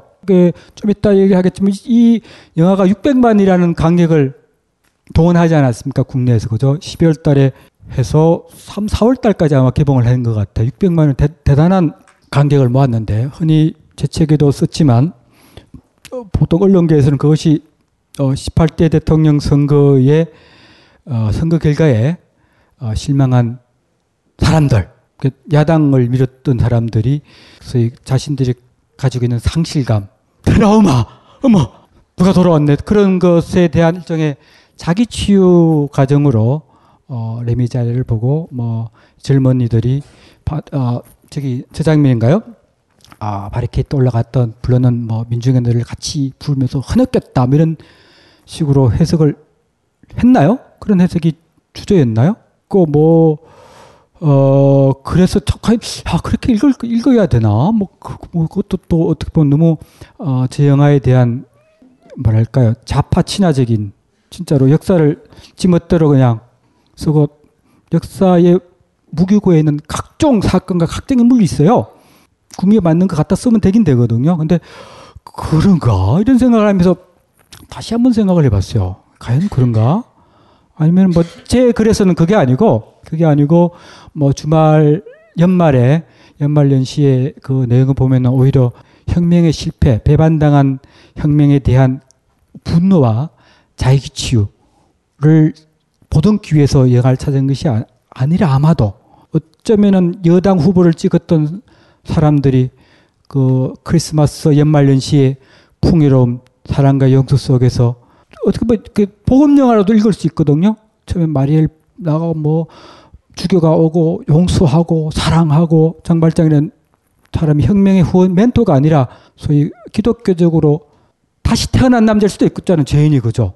주교의 사랑과 용서와 언전 은 촛대로 다시 태어난 할렐루야 인형 인물 수도 있죠. 그, 그렇게 읽을 수 있어요. 저는 그래서 오히려 그런 관객들이 백만이라는 어, 흥미로운 관객 기력을 만든 것이 아닌가 이렇게 해석을 해야만 18대 선거 이후에 전개되는 어, 또 다른 일상에서의 매일매일의 역사적 성철학이야 역사적 올바름을 위해서 깨어 있어야 될 사람들이 뭐 그런 생각을 해야 않을까 하는 것이 이에 대한 제 좀 최근 해석인 것 같아요. 그렇죠? 뭐 여러분 다 아마 질문이 있을지도 모르겠지만 그런 얘기를 해서 그런 생각을 좀 삐땀하게 이 영화를 볼 수도 있어요. 창발정은 한 분도 없던 사람이 어느 날 사장님이 돼서 나타나잖아요. 그리고 그가 한 사람이 누구예요? 가난한 죽은 창의의 딸을 보듬어 가지고 걔는 차려 보니까 부자 아빠가 있는 거예요. 그죠? 돈이 말어 너무 많어. 숲속에만 갔다 오면 막 닫고 파리에 막 그 숨어 다닐 곳을 몇 군데나 하고 그랬죠. 그녀가 사랑했던 누구죠? 마리우스 저 중에 한 명 서 있겠죠. 그것도 누구예요? 영화에서는 잘 그리지 않지만 원작 소설에 보면은 어, 아버지는 워트르 전쟁 나폴레옹 경제 때 죽어 귀족 귀족이에요. 귀족 아들인데 자기 할아버지하고 엇나가 어, 어, 외할아버지구나 외할아버지 엇나가 가지고 한 외할아버지도 부자예요. 귀족이니까 아까 이렇게 상속된 특 권의 귀환이라고 그랬죠. 망고 폭격이 되면서 혁명에 쫓겨났던 망명 귀족들 혁명의 공무원이 되었던 때다 돌아와요. 혁명 전에 그들이 국토의 25%를 차지했는데요. 망고 폭정도 20%까지 다 찾아요. 보상금도 받고, 아유, 내가 뺏겼어. 다시 돌려주고, 귀족 타이틀도 다 살아나고 그래요. 그런 왕고 복정의 상속된 특권의 상징적인 인물이 마리우스의 외할아버지예요. 그러니까, 아고 레미제라블을 우리가 만약에 젊은이들의 러브 스토리로 올린다면은 그것은 갑자기 자기를 입양한 부자 장발장에 의해서 신데렐라가 된 한 여자와 부자 귀족의 외할아버지의 다시 용서를 받았던 한 남자 뿐만 아니라 장인어른으로부터 50몇만 프랑을 영화에서도 안 그려지죠. 받아요. 근데 제가 그거를 당시 노동자들의 일일 하루가 천 년이 넘는 천, 천 년이 넘는 그 일당이었나? 월봉이는 지금 헷갈리네요. 굉장히 많은 돈을 상속받은 거예요. 그렇게 좀 과격한 너무 너무 유물론적인 해석인가요? 아니면 너무 역사학자가 말하기는 좀 너무 너무 저속한 뭐라 그러죠? 물질주의적 해석인가요? 아마 그렇게 보려고 했 던 것들은 아까도 말씀드렸지만 그죠? 이것이 그 안에서 혁명 패배의 숭고함과 뭐 그런 것보다는 이 소설을 이 영화를 다양한 각도로 삐딱하게 때로는 그렇게 보는 것들도 어쩌면은 어, 여러분들이 교과서에서 암송하지 않고 받아 적지 않고 그런 것들 그러니까 장발장의 안티 장발장을 잃는 그러므로서 이 영화가 가지고 있는 여러 가지 이데올로기적 좌우적 좌파적 우파적 이데올로기에 대한 편집 가공의 어, 해석을 동요시키는 그런 것으로도 읽을 수 있지 않을까 해서 아마 이 책은 쓰지 않은 다른 아마 잡문에서 그런 얘기를 아마 했던 것 같아요. 그 두 사람에 대해서요. 네, 결론을 지을 시간인 것 같아요. 책 제목에 대해서 1분 얘기하고 어, 종결 짓도록 하겠습니다. 그래서 여러분 여전히 15분 이상의 질문 시간이 남겠죠. 뭐, 책 제목이 그렇죠. 우리 뭐 프랑스 혁명이든 6월 항쟁이든 4.19 혁명이든 뭐 알제리 혁명이든 뭐 오렌지 혁명이든 크고 작은 혁명들 잊혀진 혁명, 지나간 혁명, 다가올 혁명.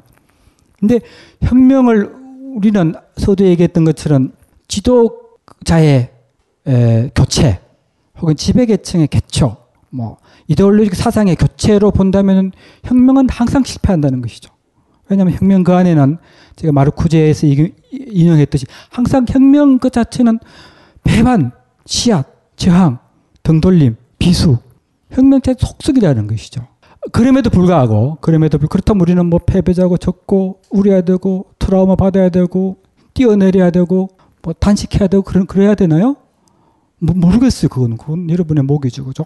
근데 내가 김수영 씨의 어, 시를 인용하는 것은 혁명의 배반 그 이후에 저항의 기억 그제책 제목으로 써요. 두 번째 저항의 기억에 가지는 어, 뭐 내가 생각하는 의미들을 아마 여러분과 함께 공유하려고 이렇게 적은 것 같아요. 뭐 많이 알려지시죠? 혁명은 안 되고 방마 바뀌었다. 그런데 그 방에선 싸우라 싸우라 소리가 들린다. 아이고 뭐 이 망했네. 그이 가벼운 마주, 실망의 가벼운 마주도 김수영이 역설적인 그래서 김수영을 아직까지도 활용할 수 있는 것 같아요. 사실 김수영을 오늘 다시 얘기한다는 것은 역사적으로 불행한 일인 것 같아요. 그를 자유롭게 해줘야 되는 다시 김수영을 호출하네요. 그때 유신시대 때 암성됐던 그를 지금 다시 호출하는 것도 굉장히 개인적으로는 김수영을 좋아했던 한 사람으로서 미안한 것 같아요. 근데 여하튼 헌비는 가벼움이라고 얘기했어요. 아마 4.19 혁명 이후에 또 다른 어, 혁명의 배반에 대해서 느끼는 그 실망을 가벼움이라고 얘기했던 게 굉장히 어, 역사적인 성찰력 같아요. 그 가벼움을 여길 뿐만 아니라 그걸 자기 또 재산으로 삼았대요. 뭐 절치부심할 재산, 역사책을 다시 펼칠 재산, 혹은 레미자레블 소설 다시 읽을 재산 모르죠. 그래서 결론적으로 그는 혁명도 실패하고 방도 뺏기고 낙서도 뺏기고 자유평등 다 뺏겼는데 마지막 문장입니다. 그럼에도 불구하고 나는 어, 왠지 마음이 풍성하다고 그랬어요. 아마도 아마도 저항의 기억 때문이 아닐까요?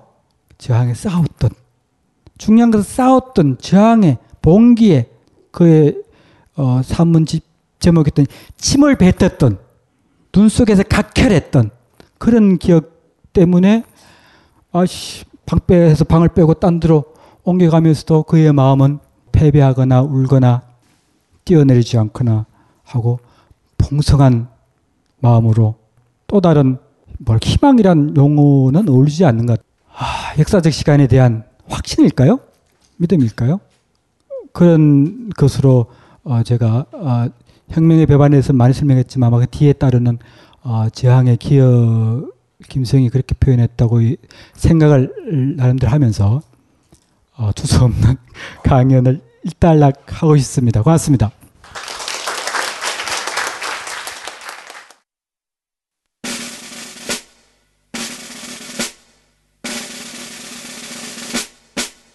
벙커원 공식 어플 벙커원 공식 앱이 안드로이드에 이어 iOS에서도 출시되었습니다. 설마 몰랐습니까? 아직 개별 강의 결제 기능은 심사 중이지만 될 건 다 됩니다. 기존 멤버십 회원이라면 지금 당장 모든 강의를 시청하실 수 있습니다. 비회원도 맛보기용 무료 강의를 시청할 수 있습니다. 지금 앱스토어나 구글 플레이에서 벙커로 검색해 보세요. 벙커원 공식 어플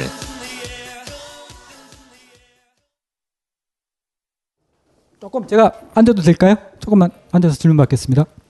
에, 강의 우선 강의 잘 들었고요. 제가 그 책을 책 제목을 보면서 여기에 프랑스 혁명의 문화사를 빼고 예를 4.19와 98년 촛불 집회까지라는 말을 붙여도 네. 제목이 크게 어색하지 않을 정도로 그 프랑스 혁명과 우리나라 건국 후 한 60년간의 과정과 너무나 매치되는 게 많다는 느낌을 많이 받았는데요. 네. 우리나라 건국 후 약 60년간을 감히 혁명의 기간이라고 봐도 무방하다고 생각을 한다면 우리나라 지금 진행하고 있는 이 혁명은 그 뒤에 앞에 실패한 혁명이라고 붙여는 게 맞는지 아니면 아직도 여전히 혁명 후 진행되고 있는지 좀 개념을 좀 정리해 줬으면 좋겠고요. 만약에 현재까지 지금 우리 60년 한국 건국사가 혁명 중이라면 최근 MB 정부와 박근혜 정부가 그 프랑스 혁명 과정에서 생겨났던 반동 정부라고 정의를 내려도 무방한 건지 알고 싶고요. 또 하나는 좀 벗어나서 러시아 혁명이 근 100년을 가지 못하고 이제 소련이 붕괴되고 동구권이 다 무너졌는데 그렇다면 러시아 혁명은 실패한 혁명이라고 정의를 내려도 되는지 좀 알고 싶습니다. 그죠. 가장 어려운 어려운 질문을 해서 저를 공경으로 몰아넣고 계시는 질문이네요. 어떻게 대답할 수? 끝에부터 얘기를 해볼까요? 어, 러시아 혁명, 러시아 혁명, 레닌의 혁명, 볼세빅 혁명. 그죠? 알 수가 없지 않을까요? 뭐 이것도 많이 인용하는 건데요. 어, 1789년 프랑스 혁명이 종결된 이후에 혁명 200주년인가 어, 소위 프랑스의 좌파들이 중국을 방문했을 때 주얼레가 그랬다 그러죠. 주얼레한테 프랑스 혁명의 의미, 세계사적 의미에 대해서 물었을 때 당연히 그 질문은 어, 사회주의 자들이 프랑스 혁명이 가지고 있는 사회주의적 측면이죠. 아까 얘기했던 어, 자코방 때 여러 가지 가격 통제 그죠 그런 근데 놀랍게도 그게 당연히 그게 호가 호의적인 어, 대답을 예상하고 주얼레에게 물어봤는데 주얼레는 프랑스 혁명의 역사적 실패와 유산에 대해서 얘기하기 너무 이르다 이렇게 얘기를 했어요. 이게 아마 그 대답으로 제가 첫 번째 그세 번째 질문을 먼저 대답은 프랑스 혁명은 실패했나요? 뭐 체제가 바뀌었는데 망고 복종으로 돌아왔던 어 실패한 거죠. 근데 어백몇 년 뒤에 프랑스 혁명의 어 바스티유 감옥 탈취일이 국가 국경일이 되고 프랑스 혁명의 성난 민중들이 부르던 레미제라블이 아 레미제라블 아니고 어 마르세예즈가 프랑스 국가가 됐던 성공한 거예요. 그럼요. 그죠? 100, 1884년 80년에 그렇게 됐거든요. 삼공화국에서도 왕정파가 끝나고 공화주의자가 대통령 초대 대통령 됐을 때 그렇게 됐어요. 그러면 거의 100년이 걸렸네요. 근데 그건 또 그전에 살았던 레미제 아까 봤, 어 뭡니까 바리케 죽어간 청년들은 뭐예요? 한국 복정 때? 그죠? 그래서 어 그 참 어려운 이렇게 뭐 흔한 얘기로 성공과 실패의 잣대를 어느 시점에서 보는 것이 살아남은 것이 성공한 것인가? 그 그건 아마 본인의 역사관 속에서 각자 대답을 할 수 있지 않을까 하는 생각으로 대답을 대신하고요. 두 번째가 이명박 지난 정권과 지금 뭐 초기 정권이죠. 초기 정권이 과연 반동 마치 1789년 혁명과 1848년 혁명 사이에 낀 그런 뭐 반동의 세대 혹은 어, 어, 두 혁명의 사이에 낀 불순문 정권인가에 대해서도 생각해 보세요. 알 수가 없죠. 알 수가 없죠. 그죠? 그것도 알 수가 없죠. 이렇게 그것도 살짝 제가 미꾸라지처럼 빠져나갈 수 있을 것 같아요. 아, 까 그 질문 똑같네요. 성공한 정권, 역사적으로 성공한 정권과 정, 권력적으로 성공한 정권 차이는 무엇인가 이런 얘기도 할 수 있을 것 같고 굉장히 참 어려운 것 같아요. 프랑스 혁명에서도 예를 들어서 초기에 어, 제3신분이란 무엇인가 팜프렛으로서 브로주아 혁명을 주동시켰던 사람이 CS라는 성직자였어요. 그러니까 혁명의 일종의 어, 이데올로그라고称성됐던 그는 어, 그 뒤에 프랑스 혁명의 성공 뒤에 어, 시민들을 재산의 많고 적음에 따라서 능동적 시민과 수동적 시민으로 분간했던 그런 일종의 혁명의 영웅, 영웅이 브로주아 그러니까 민중혁명의 어, 배반자가 됐었어요.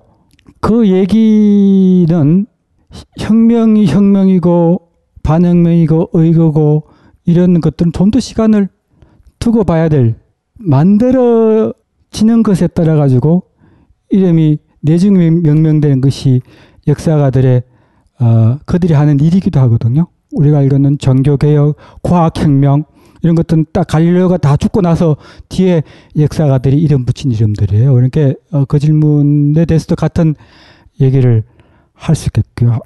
아무도 모르죠. 더 많은 반동이 일어날지, 그죠? 아니면 우리 이 정, 이, 이런, 어, 정권의 패턴이 일본식의 장기적인, 어, 우파, 우경화, 보수주의 정권의 장기로 갈지에 따라 가지고 앞에 대한 역사적 뭐 순차 매기기, 역사적 그 정권의 스펙트럼에 대한 명명 부여하기도 달라질 수 있다고 얘기를 할 수 있을 것 같고요.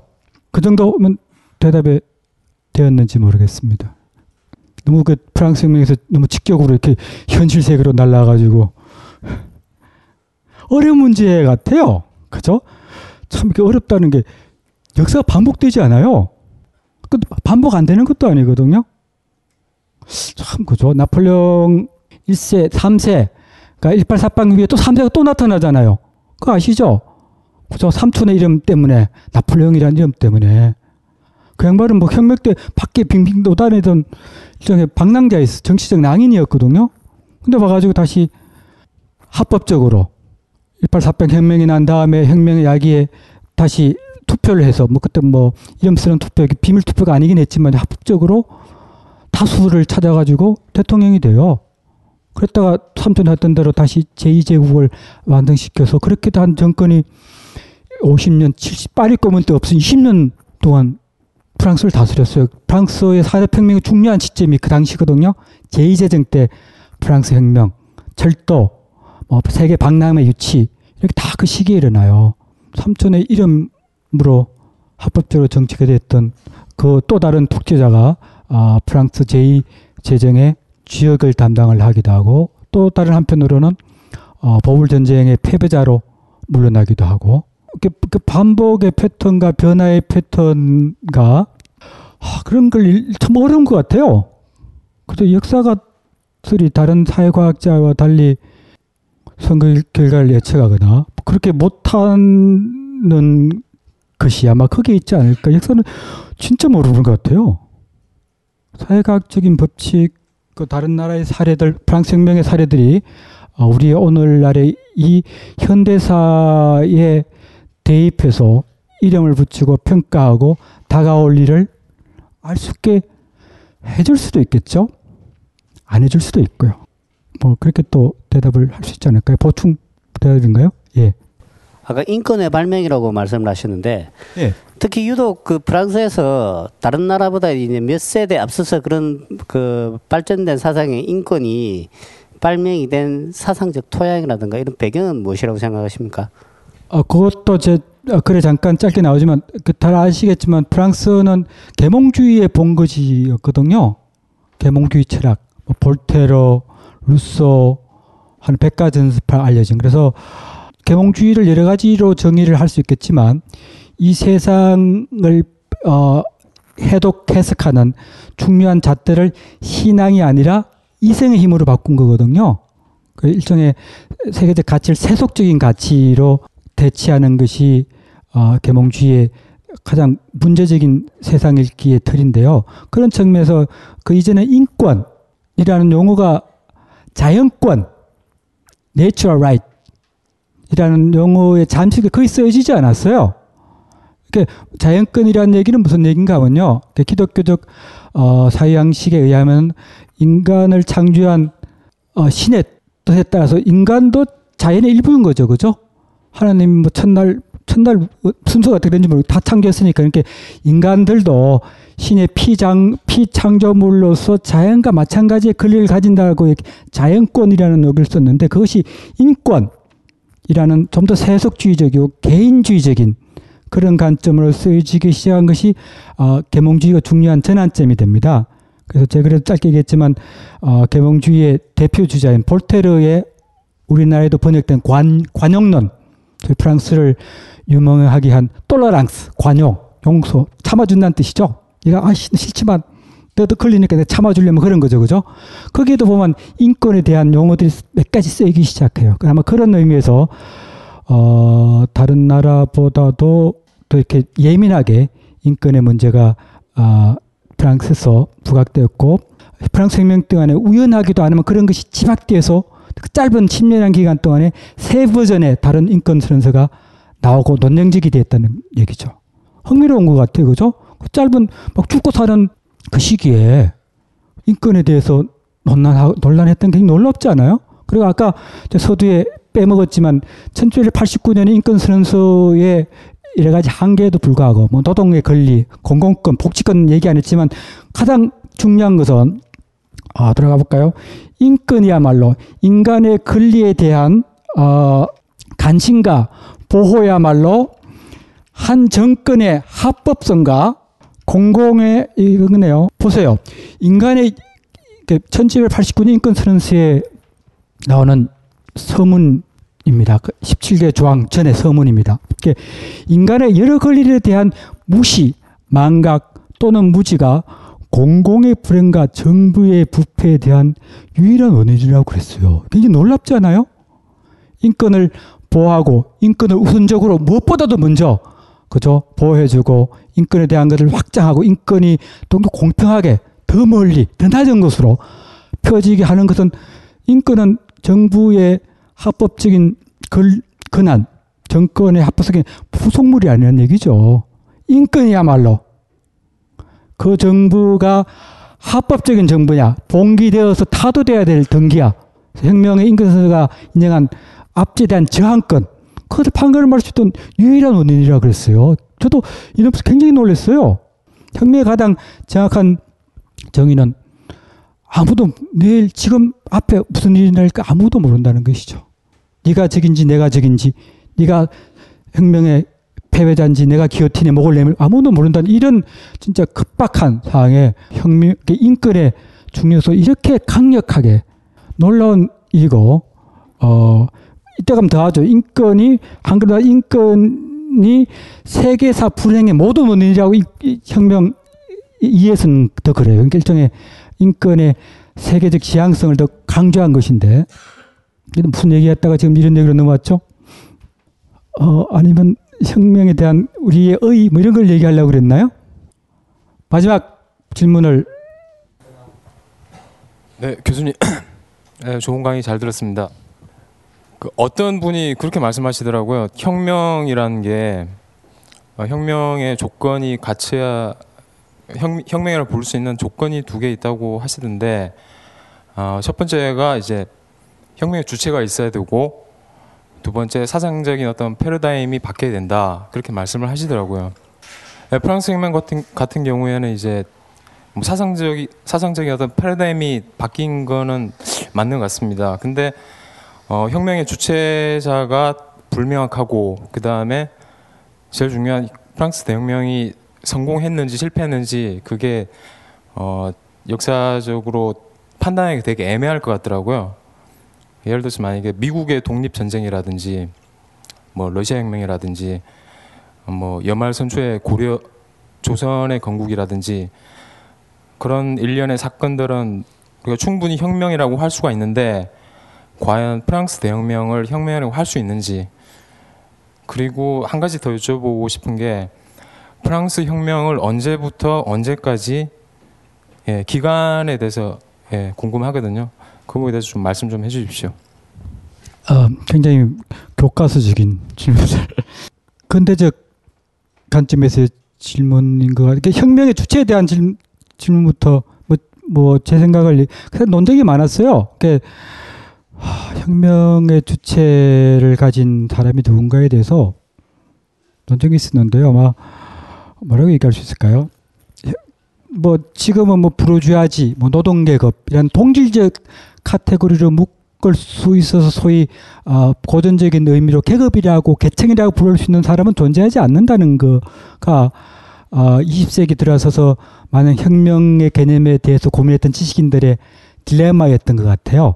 그들은 한때 혁명의 잠재적인 주체라고 생각했던 사람들은 분노하거나 저항하거나 봉기하기보다는 행복하고 소비하고 그렇기 때문에 어 그들, 그들을 이렇게 프랑스 혁명처럼 바치로 달려가게 할 주체는 없다는 것이 고전적인 의미에서 더 이상 혁명이 가능하지 않다는 어 당위성이고.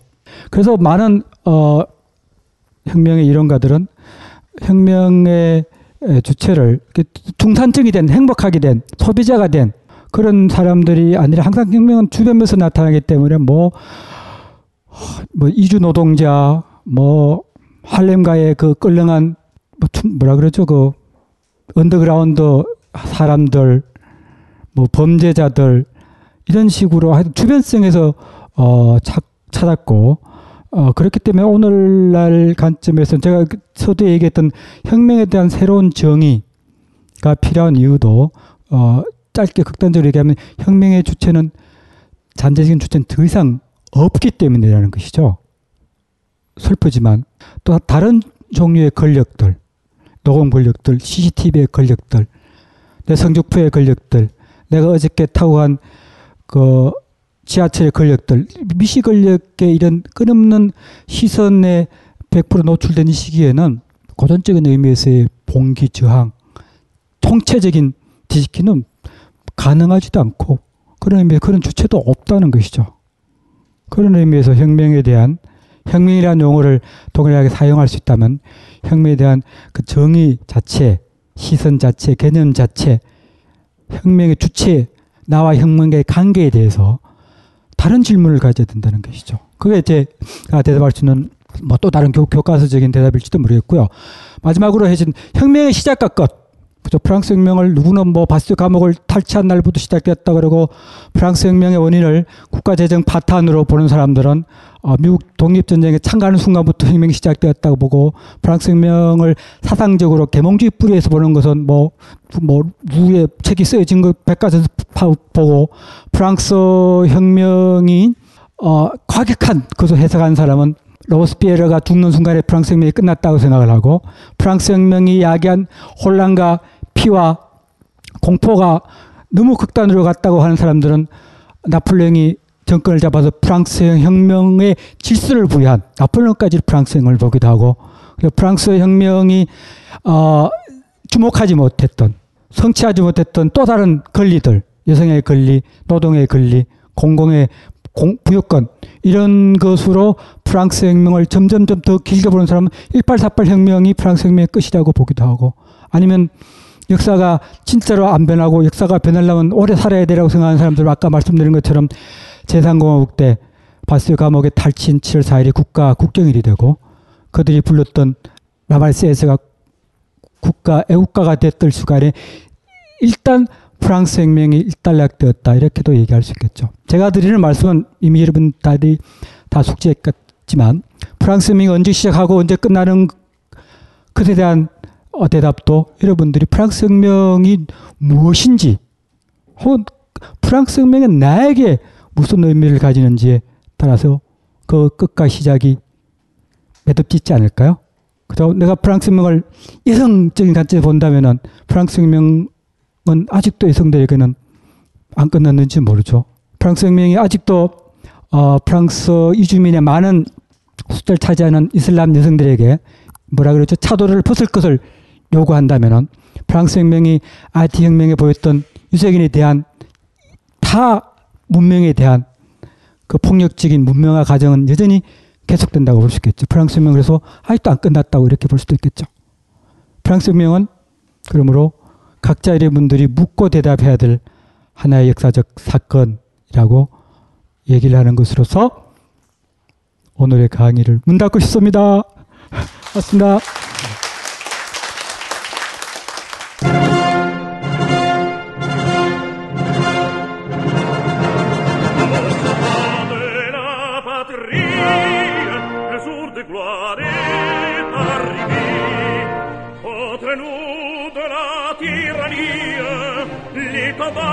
sopra el vi,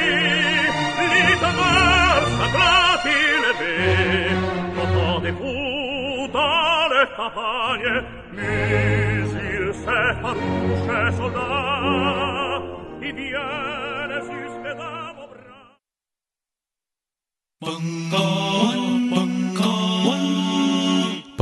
Radio.